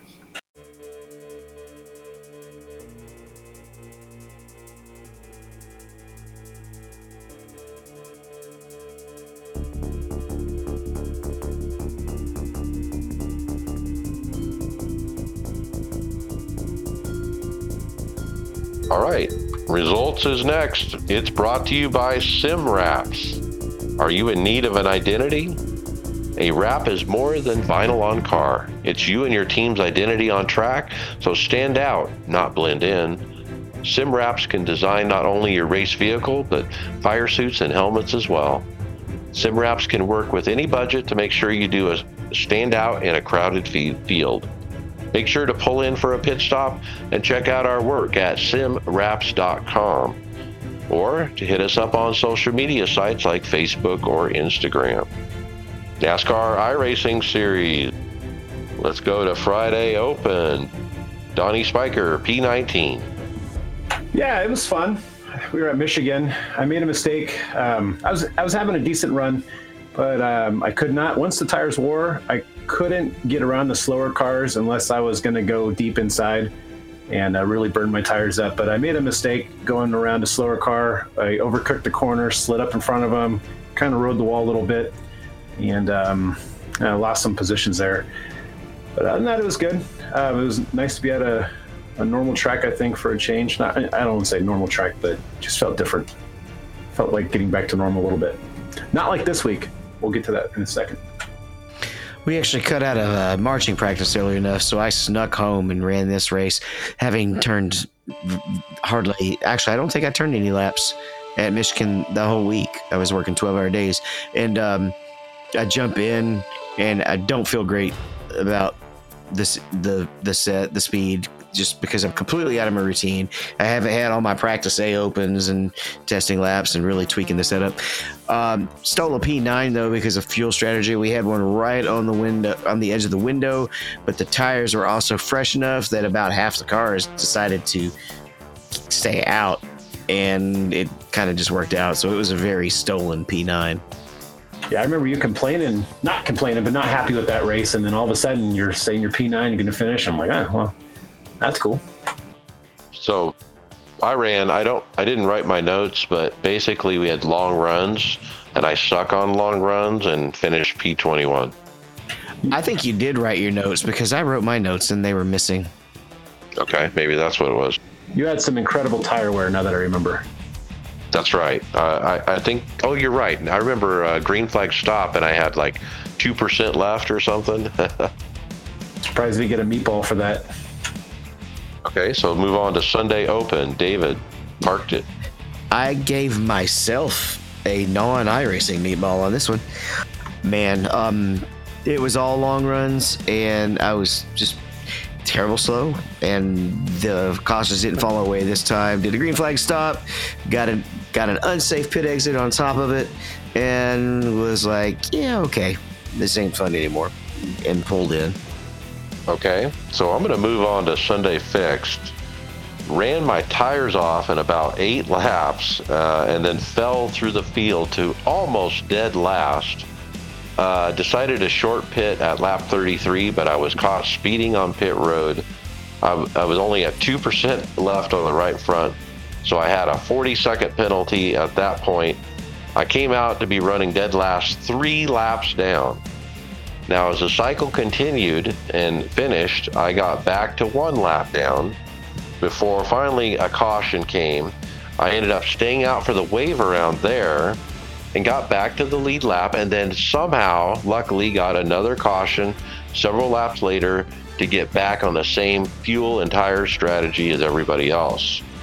Then it was another short run to move from 20th to 12th. Then 19 to go, I went from 12th to 5th. Then 10 laps to go uh, before the next caution. Uh, it was another quick caution. It leaves us with a restart with four to go, and I was restarting seventh at that point. I drove up to P3. I ran out of time to get past the next two. P3, baby. Boy, I can't believe I got a podium. You know, especially after being down three laps, a 40 second penalty on a green flag stop, running the right front off till there's no rubber left. I mean, I was at the point where David was at the day the day before when you were saying I wanted to park it. Um, I wanted to park it. I was thinking about parking it at that point because I was dead last. It was an embarrassment. But man, the way the cautions fell after that, it all played out in my favor. I was torn on that wave around. You know, should I take it? Should I not? And uh, and I chanced it, and it worked out. And somehow I got back to P three. Yeah, Michigan was sneaky this week. It looks like uh, Stephen might have ran with you. He put down that he wrecked out on lap seven again. So I think he might have ran Wednesday or Friday night and wrecked as well. Yeah, he ran with the yeah Friday. He wrecked out on lap seven as well. Same exact thing happened on uh, Sunday as well. So he is jinxed.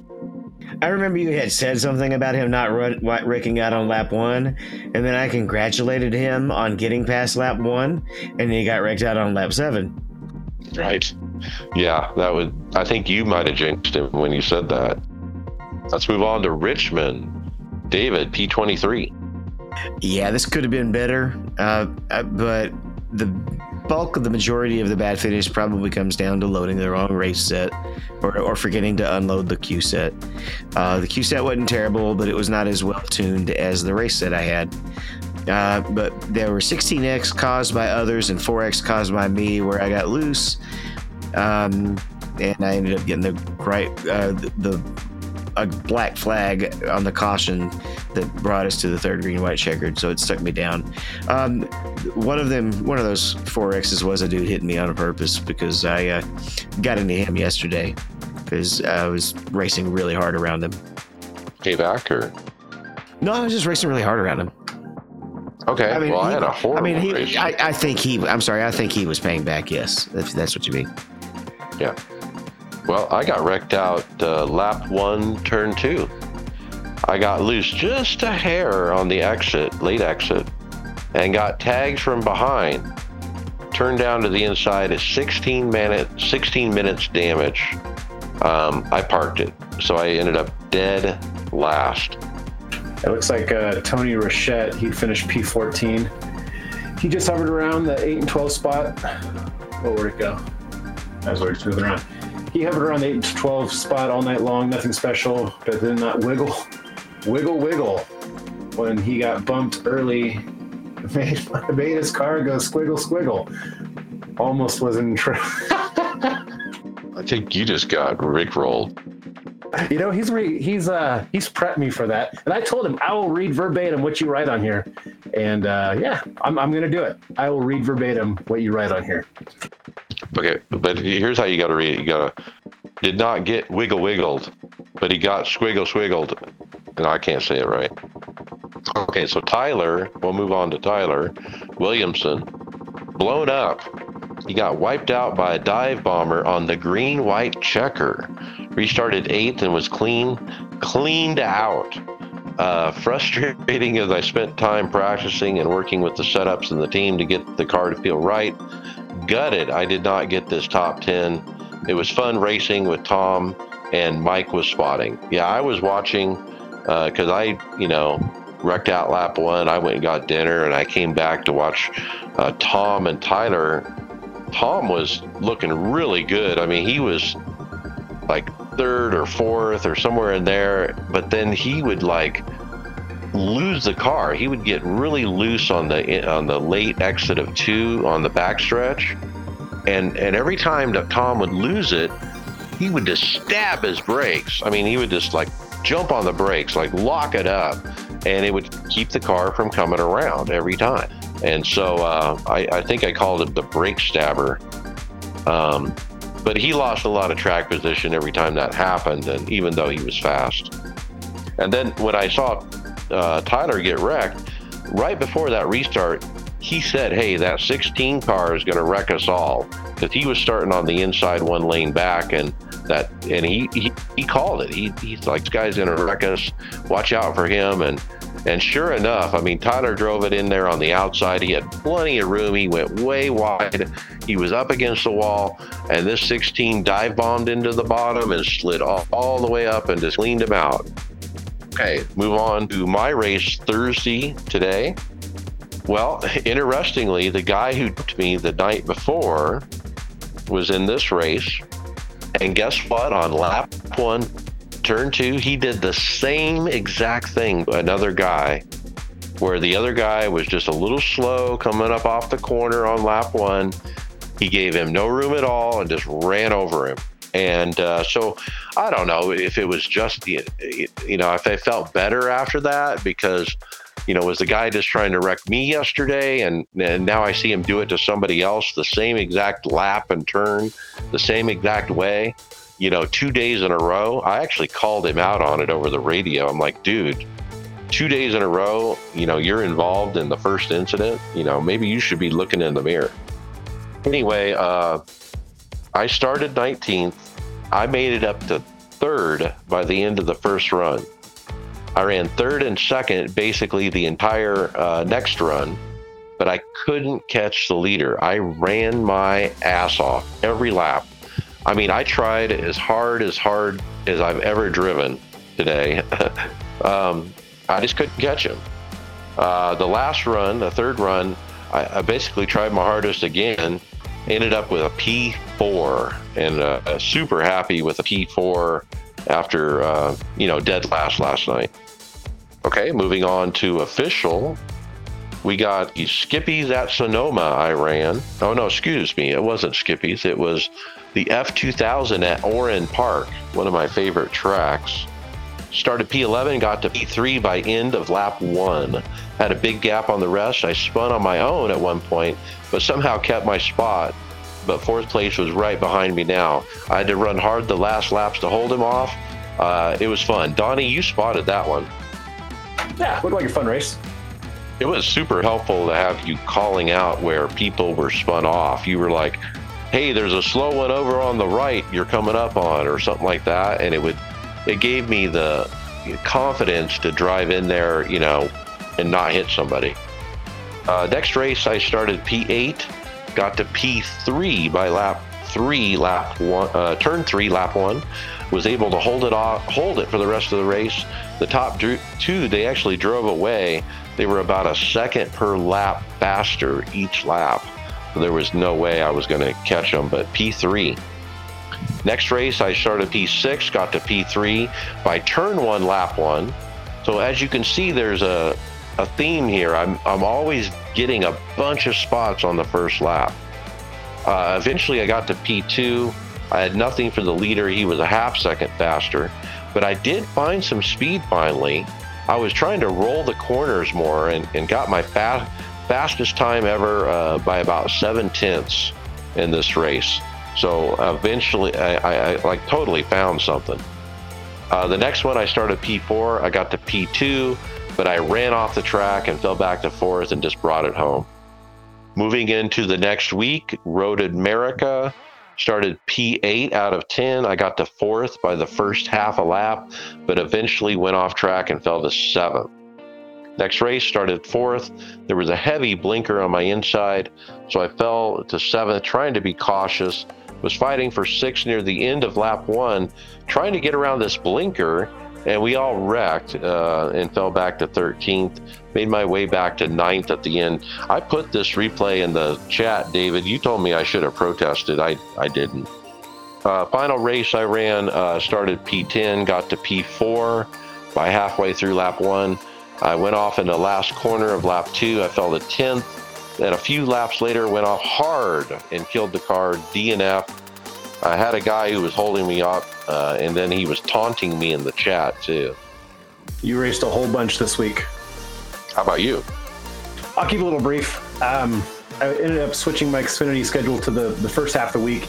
Got in the lobbies, didn't recognize a name, and there maybe a, maybe a couple. That was clue number one. I should have got out. But Monday night was probably the worst um, race I've ever had on this service. It was terrible.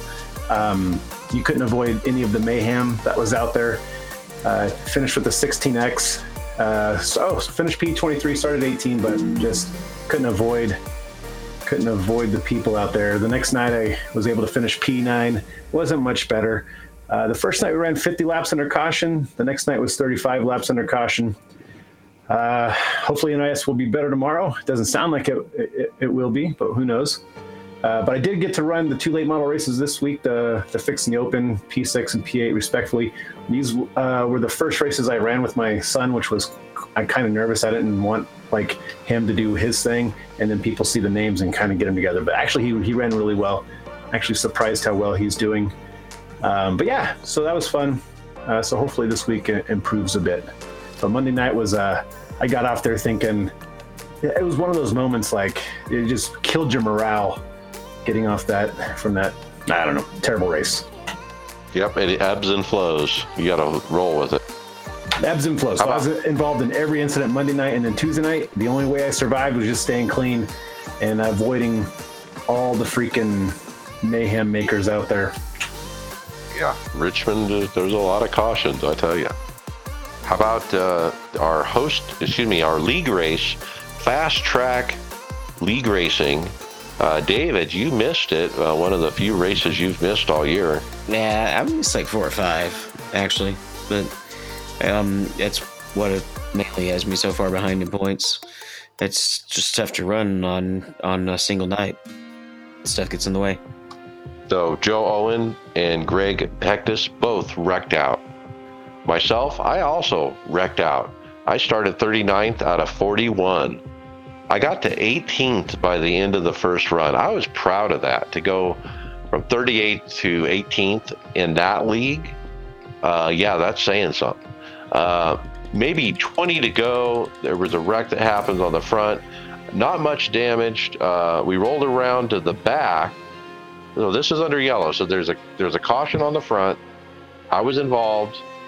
We roll around slowly to the back stretch to catch the pace car, and they're all slowing up for the pace car. And then here comes Arca Boy. He comes flying in 60 mile an hour faster, I would say, and he runs over my left rear, takes the whole wheel off the car, completely kills the car. I can't even, it doesn't even drive at all. Uh, no apologies, no nothing. Uh, at least 40 seconds after the caution came out, I got ran over. And the league admin did nothing. I, I, I PM'd him. Uh, I, have heard no repercussion of that. I mean, uh, yeah, Arcaboy. So good thing you missed it. It was a mess. All right, with that, final thoughts. Brian Maccubbin, what do you got? Um, well, I was kind of listening to your results, Mike, uh, talking about your Michigan race, and uh, you know how how it went from a terrible race to a really good finish, P three, and um, it was really just through perseverance, man. Sometimes that's all it takes. It's just hanging with it you know keep doing your best don't give up and you never know stuff stuff can just work out in your favor sometimes um, so you know I, I hate when i see when i'm in races and and somebody gets some contact or something or messes up and then they just drop because you know then the field drops and you know if, if you just hang in there, you know, don't give up so quite so easy and, and, and just have some perseverance, a lot of times things can turn around. So um, that would be my advice for the week. You know, just just stay out there, do your best, stay clean, and and, and you know, and be a good sport. And uh, yeah, I think that really uh, goes a long way to make uh, hosted and and these uh, these official races more enjoyable for everybody.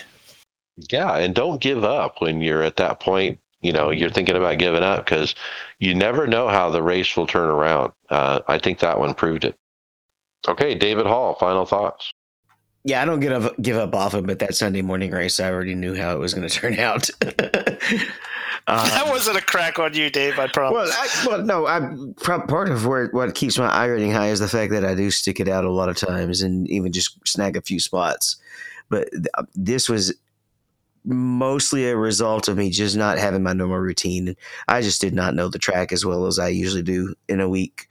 You know, you you um do enough A opens and you just kind of find where every little nook and cranny is on the track.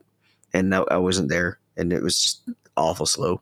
And I was not gonna make a comeback at, on that one. But yeah, uh, camp's over. We actually had our first day of school this week, and um, band's off to a good start. So this week was definitely all more real life stuff. I'll still be racing, but not as much because yeah, it's that time of year. Okay, very good. Donnie Spiker, final thoughts. Yeah, I agree with you, Brian. Sometimes when you get in those positions, you're almost having your own race within a race, and you just want to see how many positions you can gain before it's all up.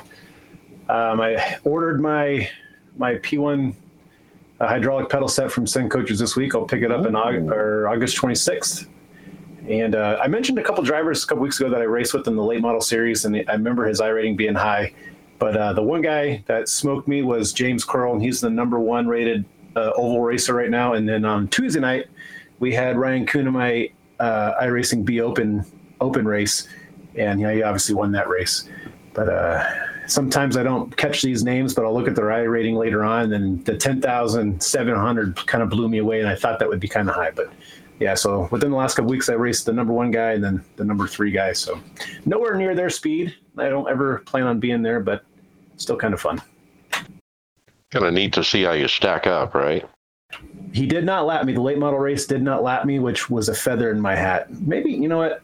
I take that back. He lapped me.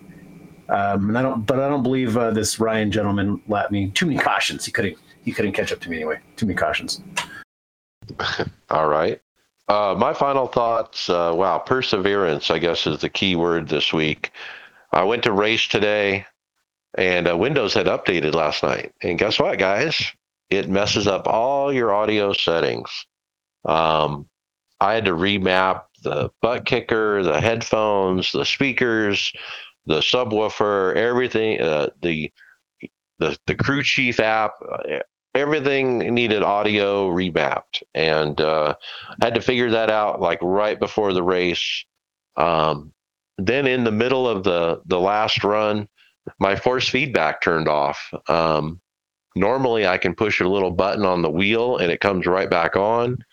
And when that's happened in the past, it's never been a big deal because I can push the button and it comes back on. Well, this time today, the button did nothing and the force feedback did not come back on.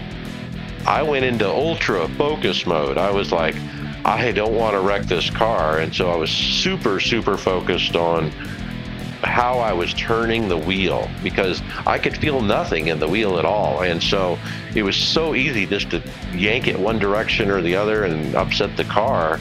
So uh, some 25, 30 laps later, it just turned right back on again. And so, wow, with the audio problems, the wheel problems, to come home P4, uh, what a great result. Um, really feel confidence, you know, after, you know, that kind of those kind of issues and uh, to, to persevere through them. And the same thing that happened the other day when I, you know, was three laps down at one point and got a P3. Man, this shows you I got it, uh, and it makes me happy. So, hey, with that, we'll see you on the track later.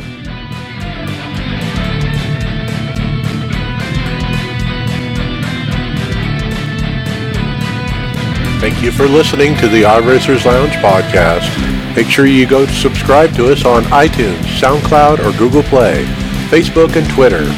See you on the track.